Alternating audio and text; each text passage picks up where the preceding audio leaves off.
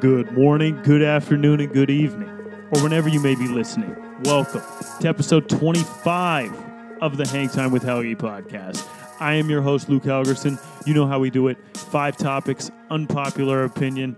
Let's get right into it. Topic number one the biggest story in sports right now has got to be the start of the NBA playoffs. We're in day two, people. Day two of games. It's been an incredible playoffs thus far, and we've only played, I think we're just six games in.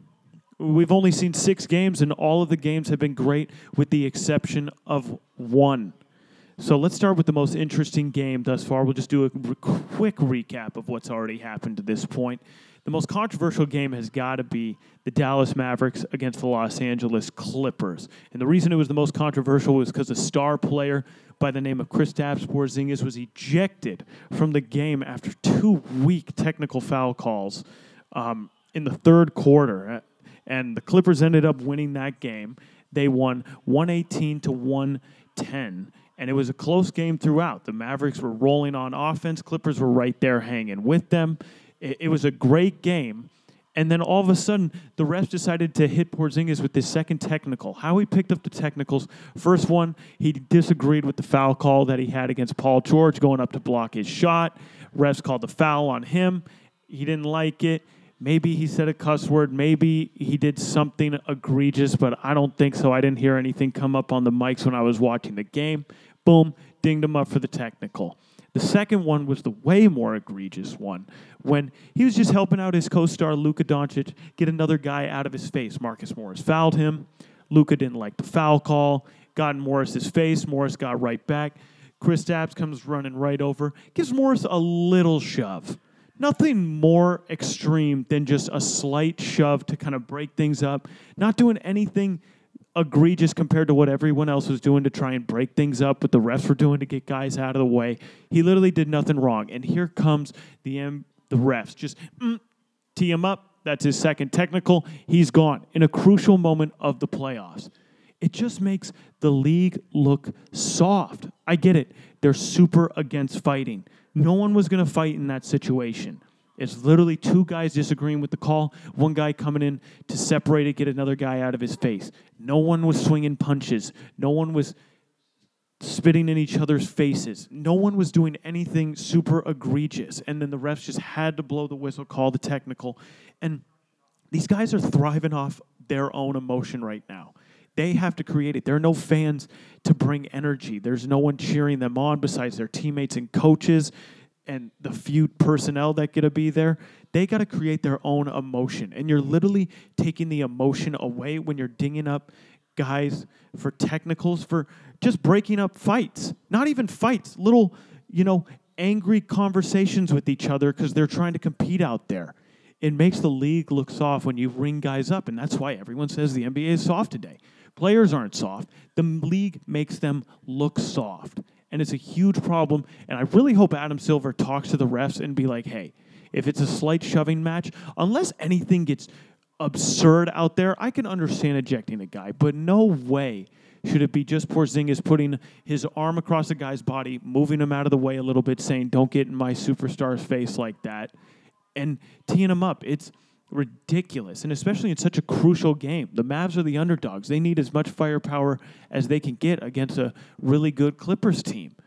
And the Mavericks were playing well. They were winning to that point in the game. It was going great for them. And then all of a sudden, Porzingis is booted out.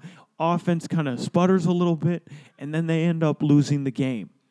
Like, you don't know what could have happened if Porzingis stays in the game and if the Mavs go into game two with a 1 0 series compared to the Clippers leading 1 0. I just I don't understand how you can make a foul call, a technical foul call in that situation, especially on a guy like that. You know damn well if any other superstar in the league does something like that. Not to say Kristaps is a superstar, but he's almost a he's a borderline all-star player. He's a really impactful player to that Mavericks team. If anyone else to that caliber is doing that, they're not getting ejected. If Patrick Beverly does something like that, he's not getting ejected. It's just not happening. So, and not to say he's even an all star caliber player, but role players could do something like that and not get ejected. So I don't understand what these refs were thinking when they made this call. It was absolutely ridiculous. So Clippers lead that series 1 0. Second biggest game uh, so far in the playoffs has got to be Donovan Mitchell's 57 point game against the Denver Nuggets. Utah Jazz unfortunately lost 125 135. Game went to overtime. It was an absolute thriller to watch. Mitchell was going off. Murray was going right back and forth with him, though, as he dropped 36. Jokic had 29. It was a great game. Mitchell, third highest scoring game in postseason history by a player. 57. He was giving them the business. Nine rebounds, seven assists. Just, you know, caught another controversial slip up on his part where he had a back an eight second violation in the backcourt. He takes full responsibility for it, saying it's a reason they lost the game. I don't think it was a reason they lost the game, but at least he's owning up to it that even though he dropped 57, he could have done more. He could have done better. I love that mentality out of a young rising star. Fantastic that he'll take responsibility and know he's the superstar on it on his team, and it wins and losses are dictated on his shoulders. So I can respect him owning that. But I don't think it's the reason they lost the game because it happened with like a minute 30 to go in a six point game. It was a close game, or it was just really close at the time. I can't remember if it was five or six or seven, but it came down to the wire. Either way, he hit some more shots. Murray hit some more shots. Jokic hit some more shots. Made some free throws. It was it was back and forth. It went all the way to overtime. Nuggets were just the superior team in overtime, so I'm not going to blame the eight second violation on the loss. It's definitely a mishap, but with the minute 30 to go in the game, a lot can still happen. So that's going to be one of the best series of the playoffs. Keep your eye on, on that. I think the overtime game one is just a preview of what's going to happen there. So that was a thrilling game. The third game of Monday's action, um, in order of most exciting to least exciting, is what I'm kind of doing here. Celtics against 76ers. Celtics won 109 101. 76ers look a little better than I thought they would without Ben Simmons, but maybe he kind of opens things up as Milton steps in at point guard. Uh, they just had a little more shooting, a little more offensive flow to the game, but Tatum was a beast for the Celtics as he continues to be. Dropped 32. Jaylen Brown had 29. He looked great for the 76ers, and Embiid had 26 and 16. Al Horford underperformed with only six points. Alec Burks stepped up nicely with 18 points. Josh Richardson had 18 points. Just I don't think this series is going to go very long just because of, well, the Celtics are just the better team, clear cut. You know, Tatum's going to be unguardable at this point. Jaylen Brown's a little bit unguardable at this point for them with the matchups with the 76ers. The big storyline out of this, though, Gordon Hayward had a severe sprained ankle and will miss the next four weeks. So that makes things a little more interesting. I think the Celtics will still pull this away, but that's a big loss when they move into the next round. When they move into round number two and Hayward's not there, you know, you need all the firepower you can get in these playoffs right now. This is the most crucial time of the year. August and September playoff basketball. I'm here for it. When do we ever get to say that? But like I said, it's going to be a big loss for them once we move into the later rounds if they can keep advancing. But they're going to need Hayward, and even if he misses four weeks, comes back against, let's say, the Raptors, he's not going to be 100% healthy and in game mode. So it's a big loss for the Celtics with a team that definitely has to have championship aspirations on their mind, especially in this unconventional thing that we've never seen before in the NBA bubble. So big loss for them, but the Celtics up 1-0 against the 76ers. The worst game of yesterday had to be the blowout. Toronto Raptors against the Brooklyn Nets, uh, 134-110. Toronto was up at like 40 at one point. It was an ugly game. Toronto's just too deep, too many good players. Uh, just so many good role players. You just look up and down Fred Van VanVleet drop 30. Kyle Lowry giving you 16. Pascal giving you 18. Serge Ibaka giving you 22. OG Anunoby giving you 12. Marcus Hall giving you 13. Terence Davis off the bench, 11 points. They just have a lot of guys who can step up and do a lot of different things for them. So that's going to be the shortest series, I think. That's the only one that doesn't have sweep written all over it. Raptors shouldn't drop a game, and if they do, hmm, I'd be shocked. I'd be shocked if the Nets can manage to get one game out of them. So uh, it was a blowout. Raptors go game two, up one nothing. And now the big games for the day.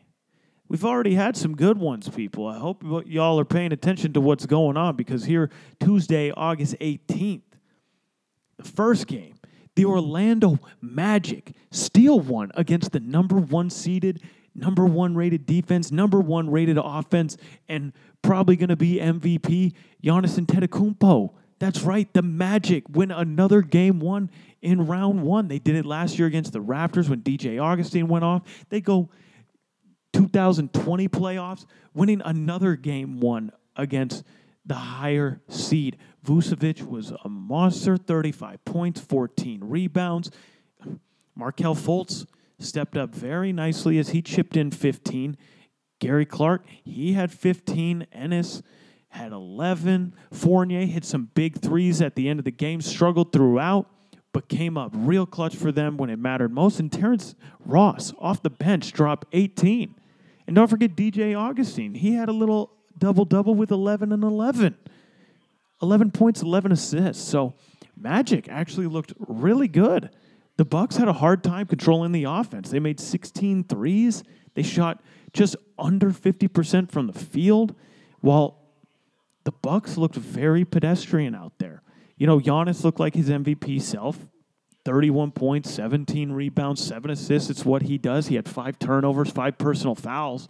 But the next highest scorer, George Hill, he had 16. After that, Middleton, the other all star supposedly on their team, had 14. Eric Bledsoe had 15, but shot a measly 5 of 11 from the field. Wesley Matthews had 10. Brook Lopez only had 5 points. Just, they didn't have a lot of production. They just looked, they did not look like the number one seed today. I imagine things are going to turn around as this series continues, but it was definitely shocking to see how effective the Magic were without two of their key guys.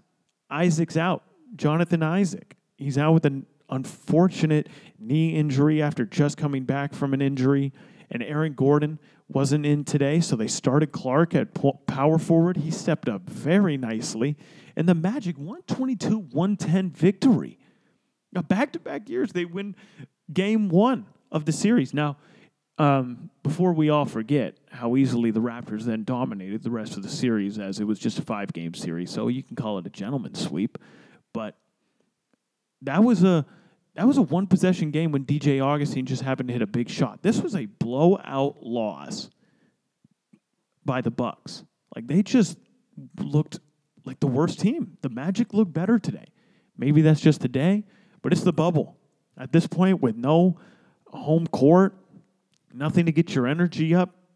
It just depends on the emotion of the day. The Bucks have struggled a little bit in the bubble, so you don't know what could happen. This would be the biggest upset if they lost. I don't think the Magic are going to win this series. I have a hard time believing the Bucks would lose four out of seven to the Magic, but it wasn't a good day for the Bucks at all.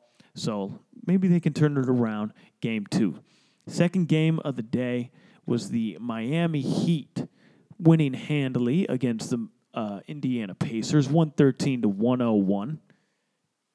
Jimmy Butler looked great for the Miami Heat as he had 28 points, three rebounds, four assists.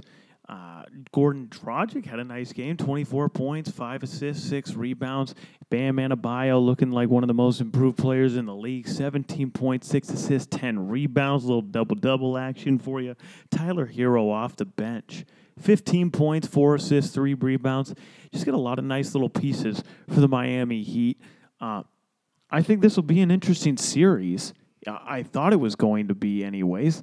But the Heat have really had the Pacers' number in the bubble so far, as it's been kind of two easy victories um, over the Pacers. Uh, you know, TJ Warren still trying to replicate what he's done throughout the bubble. He only had 22 points and nothing leading scorer, tied for the leading scorer anyways with Malcolm Brogdon. Victor Oladipo, he only had four points, played nine minutes, so didn't get much time. Uh, Myles Turner was disappointing. Nine re- nine rebounds, nine points. Uh, Sampson had 10 points off the bench. Holiday had 11. Just at this point, the Pacers, uh, with Sabonis being out, that's a big loss. And the Oladipo not being able to play those big minutes, it's going to be an uphill battle for the Pacers. So I think the Heat will win this one.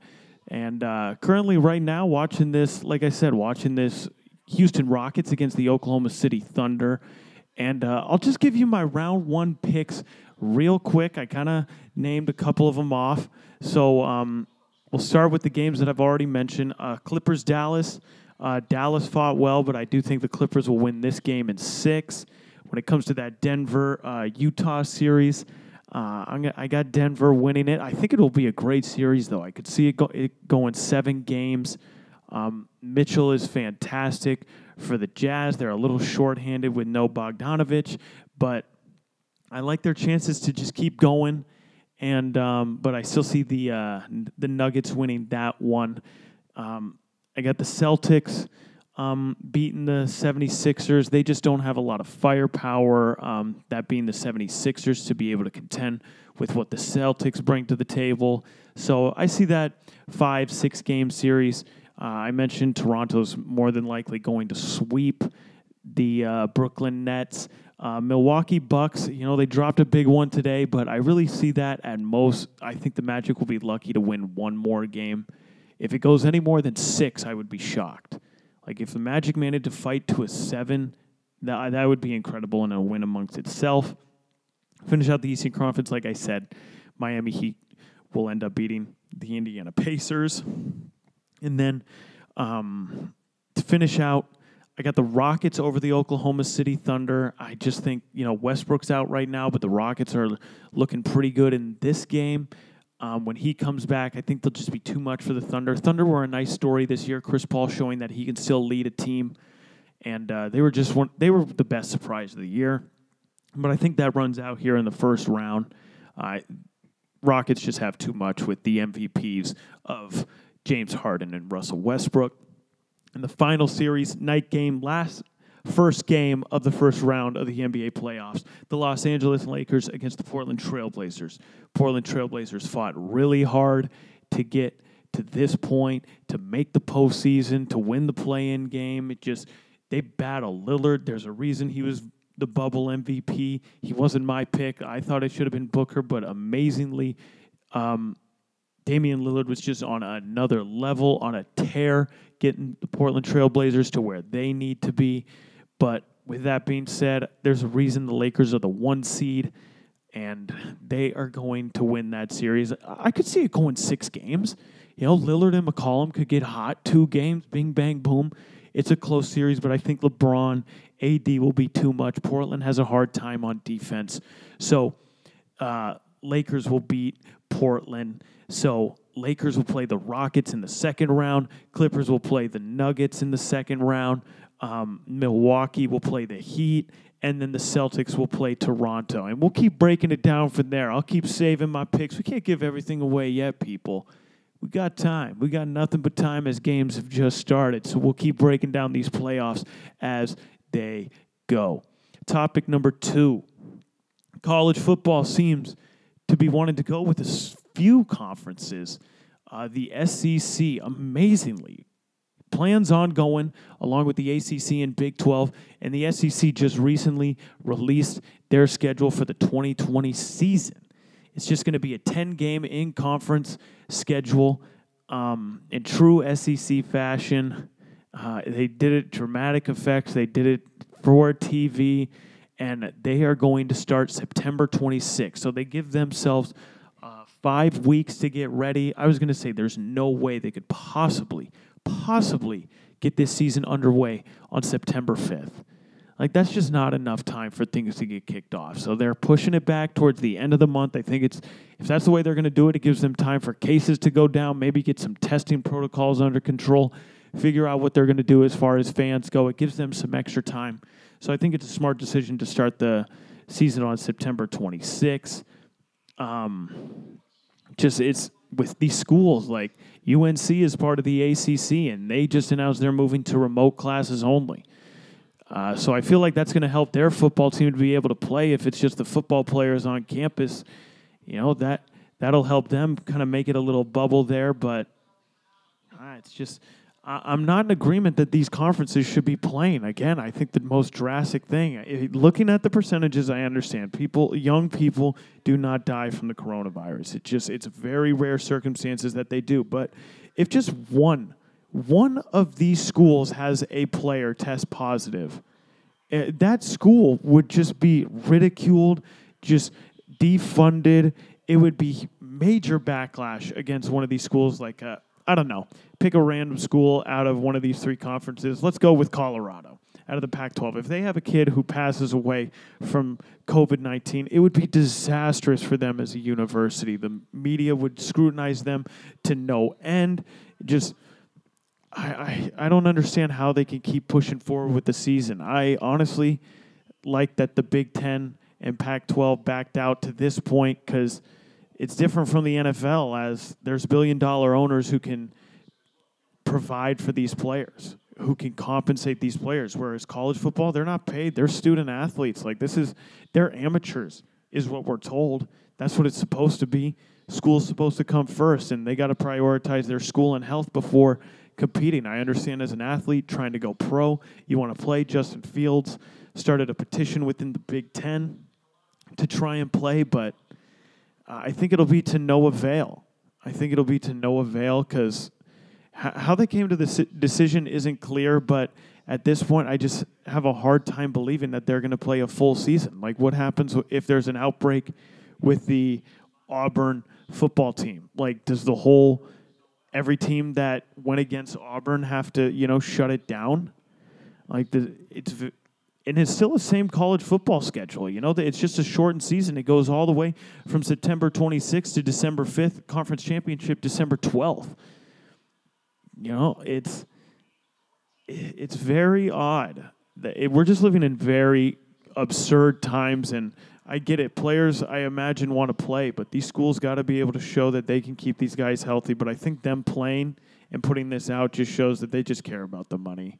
Their little TV contracts to bring money into the university. It's just, I think that's all they really care about at the expense of these these players that they don't have to pay, that are the product on the field, but the universities make all the money off them. The athletic departments make all the substantial funds off them. So uh, I side with the t- teams that uh, and the conferences that decided not to play more so. But I would love to see college football. You know, I like watching football, of course, like everyone else. But I just I have a hard time believe they're going to be able to play a full season, and it's and it's just a little diminished now that all the Power Fives aren't playing. I understand they want to play.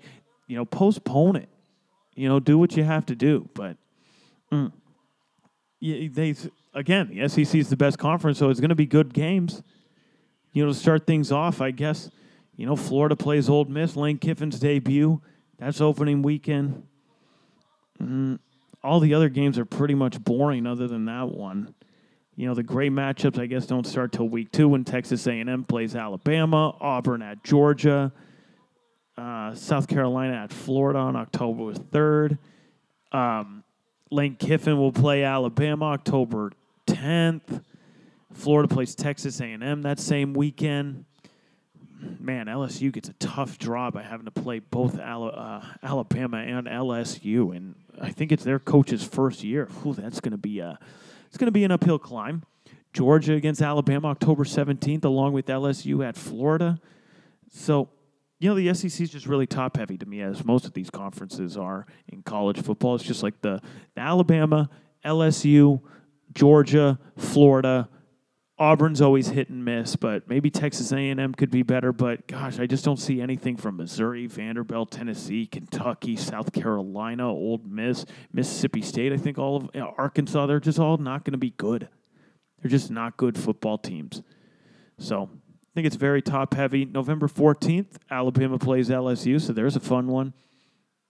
Uh, it's just college football is going to look drastically different this year than what we've seen it in the past. And, you know, if they play, I'll watch. I got to tell you that. I'll be tuning in, but I expect more conferences to keep backing out. Or I think that's more the direction they're going to go rather than reinstating football and playing again. Like, The NCAA already announced that all fall sports have been postponed. Football's the only one that's trying to keep going to this point. Football is the only one that's still trying to figure it out. Everything else, I feel bad for those athletes. Men's soccer cancel, women's soccer cancel, volleyball cancel, track and f- cross country cancel. Uh, I'm sure I'm forgetting some fall sports that happened, but gosh, it's just all done. The only one that's trying to make it happen is football, and that, you know why? Because football makes the most money. And if they can cancel all these other sports real quick because they don't bring in funds like college football does. That's the only reason they're going to keep going. And it's a shame that these athletes don't see a penny. It's a damn shame. But that's a topic for another day. Topic number three the coaching carousel of the NBA begins. We've already seen it happen. happen. I talked about a hiring a few weeks ago with Tom Thibodeau getting hired by the New York Knicks. Um, there were just a couple other moves, I guess, before that. JB Bickerstaff is now the Cavs coach after Jim Beilein retired. Well, not retired, stepped away because he just didn't connect with his team. He just didn't connect with old, prof- prof- young professionals. You know, he's a college coach. Just kind of shows he wasn't able to connect. He was hard on his guys. It just wasn't the same. NBA environment's different from the college environment. You can't treat them the same. They're professionals. They're grown ass men. They get paid. They get paid for their services is you, uh, coach will go before the players. Coach is going to be gone before the players, but that's irrelevant. Kenny Atkinson was replaced by Jacque Vaughn. Um, Kevin Durant, Kyrie Irving, um, from reports were the reason Atkinson was out. So Nets are to be looking for a head coach once they get bounced early in this playoffs. And the couple, the big moves, um, Jim Boylen was fired as the Bulls head coach, and deservedly so. He was an abysmal 39 and 84 over a year plus at the helm. Again, another guy who just didn't connect with his players very well. You know, he went back and forth with Zach LaVine, their best player. He he's a monster on the scoring end. Could use some work on the defensive end, but he went. But when you go back and forth with your best player, again, you're the coach is gone before the player. I'll tell you that. that you got to get talent where you can. You know, you could plug in a good coach and make things happen. There are better coaches out there than these guys. Like, there's a reason there's constantly a coaching carousel in the NBA because you got to find the right guy to put at the helm. Another guy who I think unfairly lost a job, but he had a lot of time there. He had a lot of time. Um, that was Alvin Gentry. He lost his job with the New Orleans Pelicans after five seasons, just one trip to the playoffs. They're a young, up and coming team. I really don't like changing coaches when you got a young team. This just shows, like, look at look at the Timberwolves. They've been coaching carousel Towns' entire career, and they haven't been able to figure out except one year where Thibodeau got them to the playoffs after trading for Jimmy Butler, and then he wanted out. It just, it's tough. It's tough as an NBA coach. I think they should have given Gentry another year, but David Griffin, new GM, he's trying to make things happen. Um, now, if you don't know the relationships there and the guys who are the not going to talk about the top coaching candidates just yet. We'll save that for another podcast. But it's pretty clear writing on the wall on who the Pelicans want to bring in as their coach. If you know uh, anything about David Griffin, you know he won a championship in Cleveland with LeBron James. There happened to be a certain coach that was um, coaching at that time who's currently an assistant for the Los Angeles Clippers.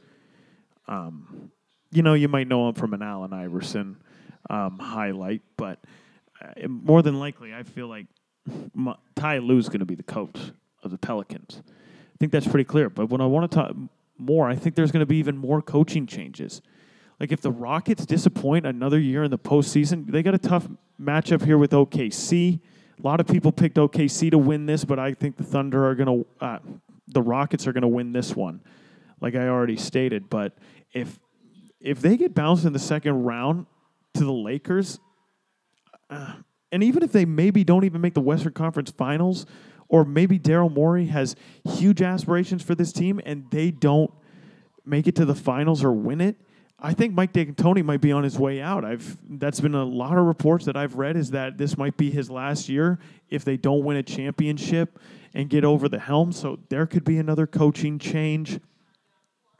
I I, I just feel like it's not the only one. I, I think more teams are going to let their coaches go, bring in new guys. that's really the only playoff team to this point that I think would really let their coach go. You know, Frank Vogel's is his first year with the Lakers. He's not going anywhere after just getting the one seed. You know, Mike Malone's been great with the Nuggets. He's not going anywhere. Quin Snyder with the Jazz. He ain't going anywhere. Doc Rivers with the Clippers. He's not going anywhere. Rick Carlisle is one of the best coaches in the league. He's not going anywhere. Um, Mike Budenholzer with the Bucks. He shouldn't be going anywhere uh, unless maybe they lose to the Magic. Then they might reconsider because he's come up short in the playoffs. But I don't think that's going to happen that quickly. Like the Bucks are going to win that series. Just even the Magic have their coach, Steve Clifford. Uh, most teams have their coaches, but you never know. Maybe I just see more teams letting go of their coaches because it always happens. Like four or five coaches just lose their job even after having success in the postseason. It, it's always it's always how it goes. You know the playoffs. Apparently, Nets are trying to poach Gregg Popovich from the Spurs. Is one report that I'm reading. They're going to make him a Godfather type offer that he can't refuse. So, I, the coaching carousel is just going to continue. And like I said, we'll save it. I, who I think are the top five coaching candidates um, for another episode. You can't give away all your material in one. You know, get to hold on to this stuff, baby. But yeah, just a couple of the coaching moves. Gentry gone with the Pelicans. Jim Boylen gone with the Bulls. Uh, Tom Thibodeau was brought in by the Knicks, and uh, it's not over. I don't think the coaching carousel is going to stop there. I really don't. I think more guys are going to lose their job. More guys are going to get brought in and hired. Um, it's just how it goes in the NBA. There's always a high coaching turnover in the league. It, it, it's always how it works out. Every year, it's always like that. Topic number four. We're going to go back to college football and go with what Urban Meyer said about spring football. He said there's no chance of spring football for college. And he has good reason to say that. He was the recent coach at The Ohio State University, and it's terrible weather in that time of the year when they plan on starting up again for college football. Like I went to Bowling Green State University in Northwest Ohio, upper Northwest Ohio, close to the Michigan border. It it doesn't get nice there until uh, like the last days, last weeks of school when I was there. It didn't get nice until May. And they plan on playing football in January, February, and March, even April. Ohio's not pleasant during that time of year. Indiana's not pleasant. Illinois, Minnesota, Michigan. Uh, just keep going up. Pennsylvania, New York. Just keep going up in that area. It's not pleasant places to play during that time of year. And they expect to play college football then. It's going to look ugly. Rain, sleet, snow. If you're a fan of that kind of football, I'm not. I want to see guys playing in dome when they can do everything that they want on the field to really decide who the best team is. I don't want to see ridiculous football where we got six fumbles in a game, we're throwing five interceptions, just ugly football. And to go back what Urban said, he said no chance. No chance they play. You can't ask a player to play two seasons in a calendar year. When I first heard that, I said, I said that. I don't see this happening. When I hear it, uh, the body, in my very strong opinion, is not made to play two football seasons within a calendar year. Uh, that's 20,000 um, repetitive reps, and football's physical, tough sport. So I don't really see that happening. And what he's talking about is two years. Okay, they take fall off, but then they play in the spring, and then they're supposed to take a couple months off and then bounce right back to football in September again. So the season is supposed to go, supposedly for this spring football season, is supposed to technically go January to May. That's the time frame that they have. Okay, then they get June, July, August, right back to it in September. Opening week for football was supposed to be September 5th, just a few short weeks from today. So you expect them just to take June, July off and then be back for workouts on campus in August to be ready for and they're coming on campus earlier than that. They're on campus in like July, June. That's not any time off. That's huge injury risk for guys who don't even get paid, who don't even get compensated for their services. I agree there's I don't know how you can ask guys to do that. And if you have guys who are going to opt out of that, okay, What about the freshmen and sophomores? It just, they'd have to then delay the season going into next year. And I don't know how you can do that to you got to get it back on cycle. You got to get back a rhythm with it. You got to get back on track, back on schedule. And I don't know how they can do that if they plan on playing football in the spring. I just I have a hard time seeing it as well. It just mm, it, I don't think it's going to work. I don't think it's going to work. Continue with what Meyer said. We recruited players at Ohio State that have a chance to earn a living and play the game and be rewarded for their great efforts. And you're going to ask them to play spring football, by the way, and then go miss OTAs and not prepare for a dream to play in professional football. That's not fair. It just, that makes sense to me as well. Like, the draft happens in May. So you're going to go ask them to play, not be ready for the draft and everything like that, and then OTAs. It just this is just going to cause even more screw ups and uncertainty in college football if they try to play in the spring. It I really don't know how it can work. I really don't. If they expect it to happen at the time frame that they have, they the NFL is going to have to push the draft back. They're going to have to do different things there. And then going into another college football season. Like I said, there's no way with the wear and tear that they put on their bodies that they can recover in just two short months to then go play another high octane college football season. I just don't see it. It's not physically possible. These guys need rest.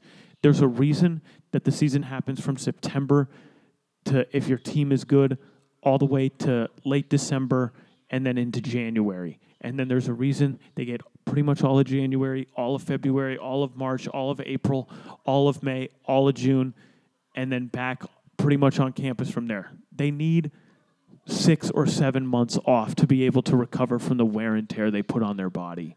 It's just too much to ask them to do all that. So I think you're asking a lot of people who don't get paid for their efforts.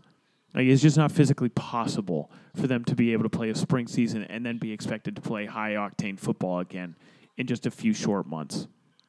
It's a tough ask. And these are just such unprecedented times it's just really unprecedented times. So, mm, and not a lot of that's the problem. That's the problem when you come in with no plan and you just expect something to go away.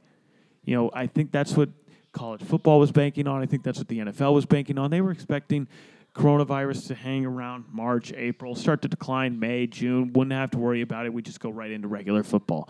Well, no. Cases are higher than ever. And they got a lot of things to worry about. Cases are finally going down here in Florida, thankfully. But with what's going on around the country, cases still happening, just hmm, it's it's a sticky situation for sure. And if these college institutions and NFL teams don't do the right thing, there's going to be a lot of problems on their hand. A lot of problems. Topic number four, we're just bouncing right back to the NBA with this one. I think the bubble has been fantastic. I think it has been of all the sport leagues coming back that aren't that are actual team sports. You know, yeah, NASCAR, you have your pit crew, the team like that. Yeah, yeah, yeah. No, it's a single sport. It's one person driving a car. He's by himself. You know, golf, yeah, he has his caddy, but you know, they could separate, they could social distance out there on the court. You know, but for team sports, you know, baseball just went, you know, we're just playing at the stadiums. We're going to take it as it comes with the coronavirus. If guys get sick, we're just going to postpone games, push things back, make them play more doubleheaders, things of that nature. While basketball and hockey, I think, did the right things in going into the bubble and, you know, really quarantining themselves, doing a self separation, keeping them, you know, in a secluded area that is Disney World or for the NHL, Edmonton and Toronto. I think that was the right way to go, and it's been fantastic. The games have been um, high octane. It's been fun basketball. It's been really competitive. I love what I've been watching so far. Um, but with that being said, I I want to talk about some of the ideas that they've implemented in this bubble that I hope carry over into future seasons for the NBA because I think the bubble has been great, and I love what I've seen. And this goes for layout, what they've done as far as you know the games being played themselves. So we'll go five takeaways that I've had from the bubble so far that I want to carry over.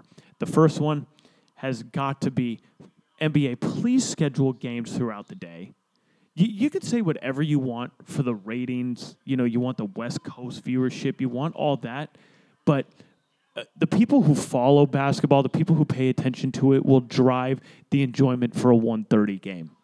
They'll make an effort to watch it. If you put good teams on at that time, if you do certain things, and they can do it with the scheduling. They can schedule games throughout the day with travel. There's less back to backs. You already send teams close schedule them to play some. They already do it. There's California trips all the time for teams that don't play in California that just go right down the coast of going to Sacramento, then Golden State, then going all the way down to Los Angeles to play the Lakers and the Clippers, and then you just keep going to Phoenix. You just kind of make those rounds like that.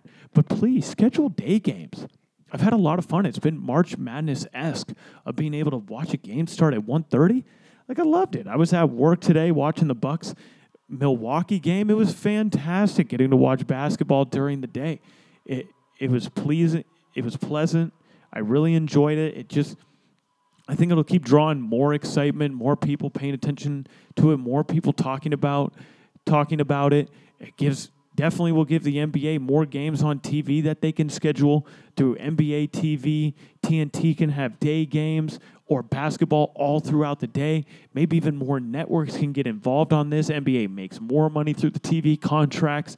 I just think it's please schedule games through all throughout the day. It's just been fantastic. Just keep doing that.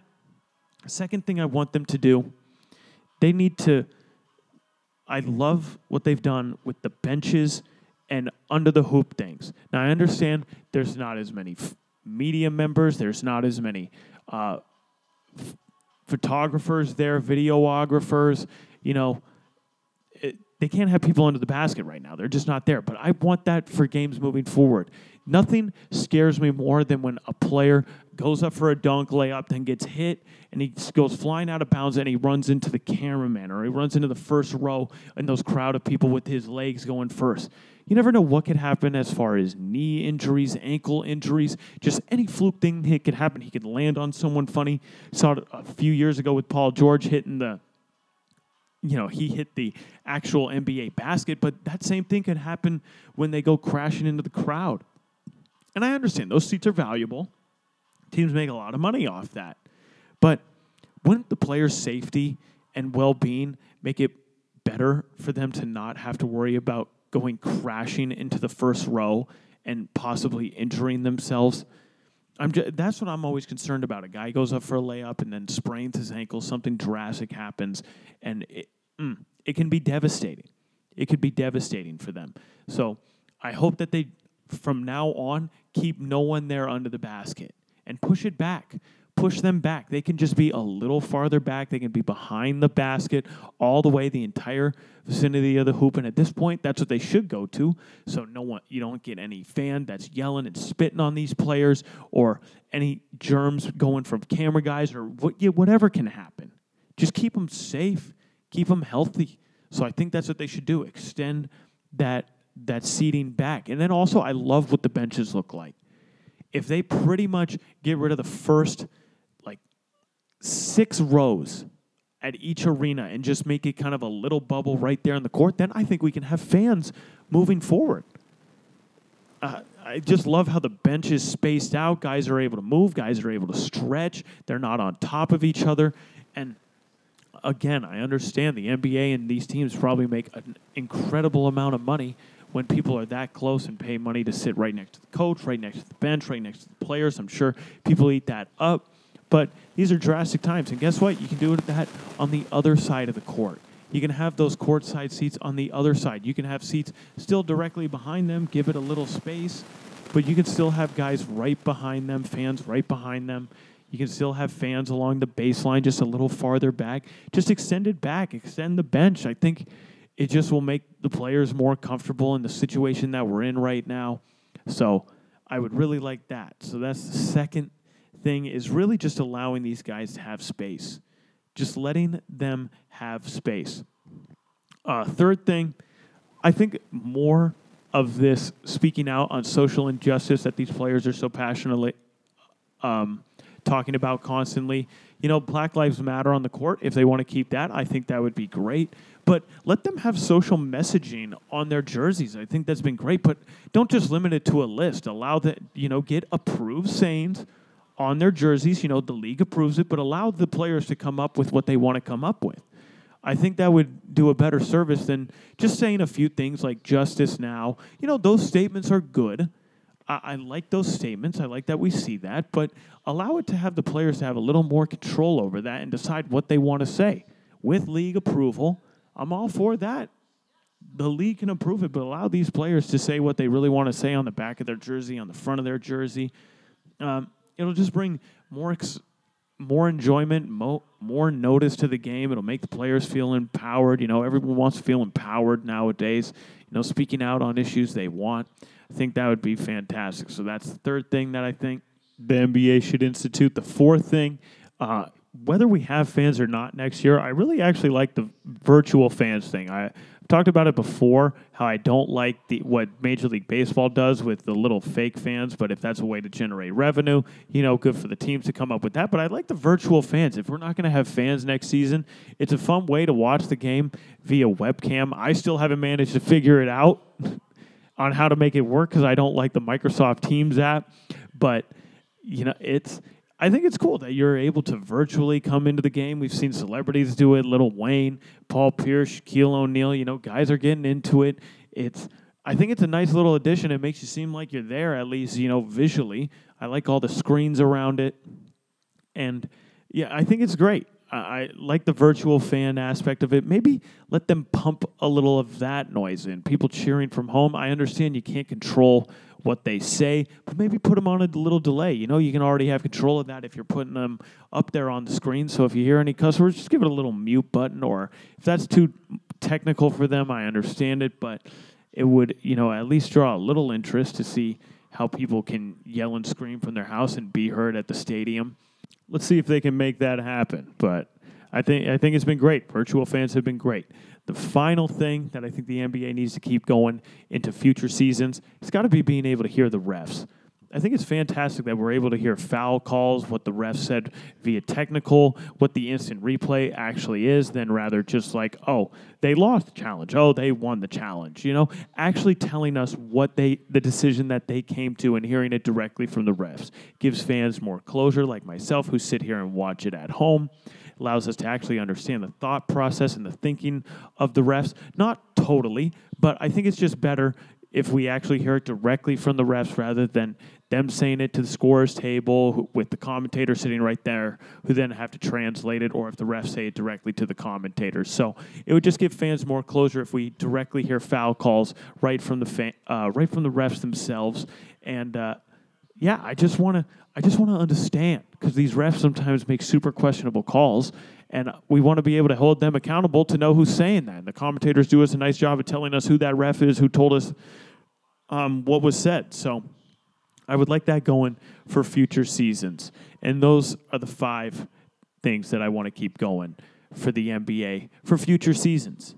And those are the five topics of the Hang Time with Helgi episode 25. Now for my unpopular opinion. And I want to talk about this today because apparently it's controversy in Major League Baseball. The controversy happened yesterday. My guy of the San Diego Padres, Fernando Tatis Jr., hit a grand slam when his team was up seven runs against the Texas Rangers. And what he did was controversial about that grand slam. He hit it on a 3 0 count. That's right. Unwritten rules say you're not supposed to swing at a 3 0 count and especially when you apparently you're leading in a game, apparently it's a big no-no to be adding runs. This is absolutely ridiculous. The unwritten rules of baseball are holding the game back. They have to go. I've talked about this before, but I need to talk about it again because, of course, it's at the spotlight of controversy. So the Rangers were butthurt that Fernando Tatis swung on a 3 0 count, hit a grand slam, put his team up 11. Rangers change pitchers, and sure enough, the first pitch the guy throws, next batter, Manny Machado throws a fastball behind him, obviously trying to hit him. with int- he was intending to hit him. That's why he got suspended three games, and the manager for the Texas Rangers got suspended for one game. And he was butthurt because oh, um, he's going against the old guard. The unwritten rules of baseball say not to swing at a 3-0 count. Well, would he be upset if, let's say, Tatis popped out to second base? No. Would he be upset if he grounded into a double play? No. I, I don't understand why he's only upset because he hit the grand slam and he swung on a 3-0 count. So what what are you supposed to do? Do you want do you want guys to not try? Like when it gets to a certain point in a game, should, are we just like we're just calling it? It's just like okay, this team can no longer try, but the other team can try and come back. But this team can no longer swing at pitches that are right down the middle. Nope, can't do that. No, no, no, no, no, no trying to score anymore. You're up enough. You're you're winning by enough you're rubbing it in at this point. And if we remember a few years ago, you know the Texas Rangers beat the Orioles 30 to 3? 30 to 3 in a baseball game. They scored 30 runs. Yeah, I don't think they took their foot off the gas pedal. I think they they, they kept going for it. So, uh, and then uh, I saw a clip. Um, I, I can't remember the manager off the top of my head. I just think he's an idiot for the Rangers. Let me find it real quick before I uh, eh, just he was suspended a game. Good, glad, I'm glad he deserves to be suspended a game because he's an idiot. Chris Woodward, and I remember watching a clip just a, just a few minutes before I started the podcast of. Uh, this was a couple years ago. He was the third base coach for the Los Angeles Dodgers, and uh, they were up seven one against the Seattle Mariners, top of the seventh. You know, uh, seven one game. Manny Machado hits two run home run. Oh, and he swung on a 3 0 count. So hit the home run on a 3 0 count. And guess who high fived Machado when he was rounding the bases? Oh, Mr. Woodward. Oh, so it's okay when it's your team mounting the runs, but not when another team does it to you. Oh, that's, that's showing them up. Unwritten rules of baseball say you're not supposed to swing. Mm, going against everything this game stands for. Unacceptable. The unwritten rules of baseball hold the game back. They hold it back because we're holding on to these things that aren't even written in stone. Even when you talk about it, even when you mention it, it's dumb to even say out loud, and you realize how stupid it is and how guys are still, you know, acknowledging acknowledging this and going by this. If you're not aware what some of the unwritten rules of baseball are, some of them are a little jinxy and a little hexy and all that. But, you know, one of them is like, don't talk about a no hitter when a no hitter is in progress or a perfect game. You don't mention the amount of hits. Oh, you don't bring it up to the pitcher. Yeah, that's a little superstitiony. It's just like stepping on the line in a game. Don't step on the foul line. Don't ruin the chalk. Yeah. It's always a big thing, always very superstitious. Baseball is a very pastime, superstitious type sport. The baseball gods won't reward you if you do bad things. Okay, I can get superstitious stuff like that. I can, I, I can live with that if you want to go like that. But no bat flipping. No, if you bat flip, no. That's a no no. If you bat flip after a home run, your your next next guy at plate getting 99 to his head. No, that's stupid. No, that's dumb. That's getting excited for what you just did. And what you're paid to do is hit bombs. What Tatis is paid to do is hit bombs. And his GM and manager were mad. Like you saw the highlight of him hitting a grand slam. I'd never seen a GM not be clapping when a guy hit a grand slam. Oh, he swung on a 3 0 count. Who cares? He's adding insurance run. No lead is safe in baseball. Just ask the San Francisco Giants. They are so good at blowing leads, no lead is safe. Get as many insurance runs as you possibly can all the time, every time. I, I don't understand why, after a certain point, guys are expected to not try anymore. Like, why can't you try? Why would you stop trying to score? The objective of the game is to put runs on the board. Oh, oh, they they made us feel bad. We didn't like that. We didn't feel good about them putting up those extra runs. We, you know what? Be better. You know, throw better pitches. Don't get behind 3 0 in a count and have to groove a fastball dick high so he can belt one into the bleachers. Be better. Be a better team. Stop. Oh, eh, he hurt our feelings by trying to score more runs. No, you soft. You soft as baby shit, and you're oh, taking it personal that he hit a home run when he wasn't supposed to. You wouldn't be mad if he hit into a double play in, on a 3 0 count. You wouldn't be complaining about this. It's because he hit a grand slam. I think it's absolutely absurd. Some more. Just unwritten rules of baseball. Don't steal when greatly ahead. Look, I can and understand not stealing third with two outs because you, you're already in scoring position. You don't want to lose an out on the base path by trying to advance an extra base when you're already in scoring position. That's just common baseball knowledge that you should just understand about the game. But don't try to steal bases when you're greatly ahead. Again, the objective is to score runs in baseball. You're supposed to put yourself in position to score runs. If you get a good jump, if the catcher has a weak arm, if you see a pitch down and away and you, you take off, do what you can to put as many runs on the board. We shouldn't be criticizing guys for trying to do what they're supposed to do and score. I, mm, I don't like it. Oh, and then don't steal bases when you're greatly behind. Yeah, okay. It's dumb to think that your one base running thing can make a difference. Yeah, I get that. Okay, that's just common baseball. You, that's not like an unwritten rule. You should just be smart out there. Don't be dumb.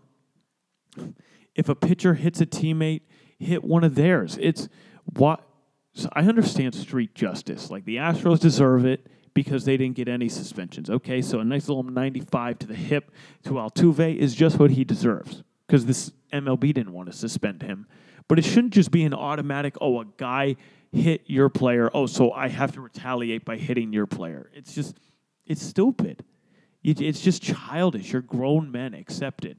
Another one, don't admire your home run. This comes to bat flipping too. It's like Max Muncy. Just he looked at his home run too long a couple years ago against Madison Bumgarner. Fuck grilled one in to the bay out there into the water, and he just watched it a little too long. Stood in the batter's long box for an extra two seconds.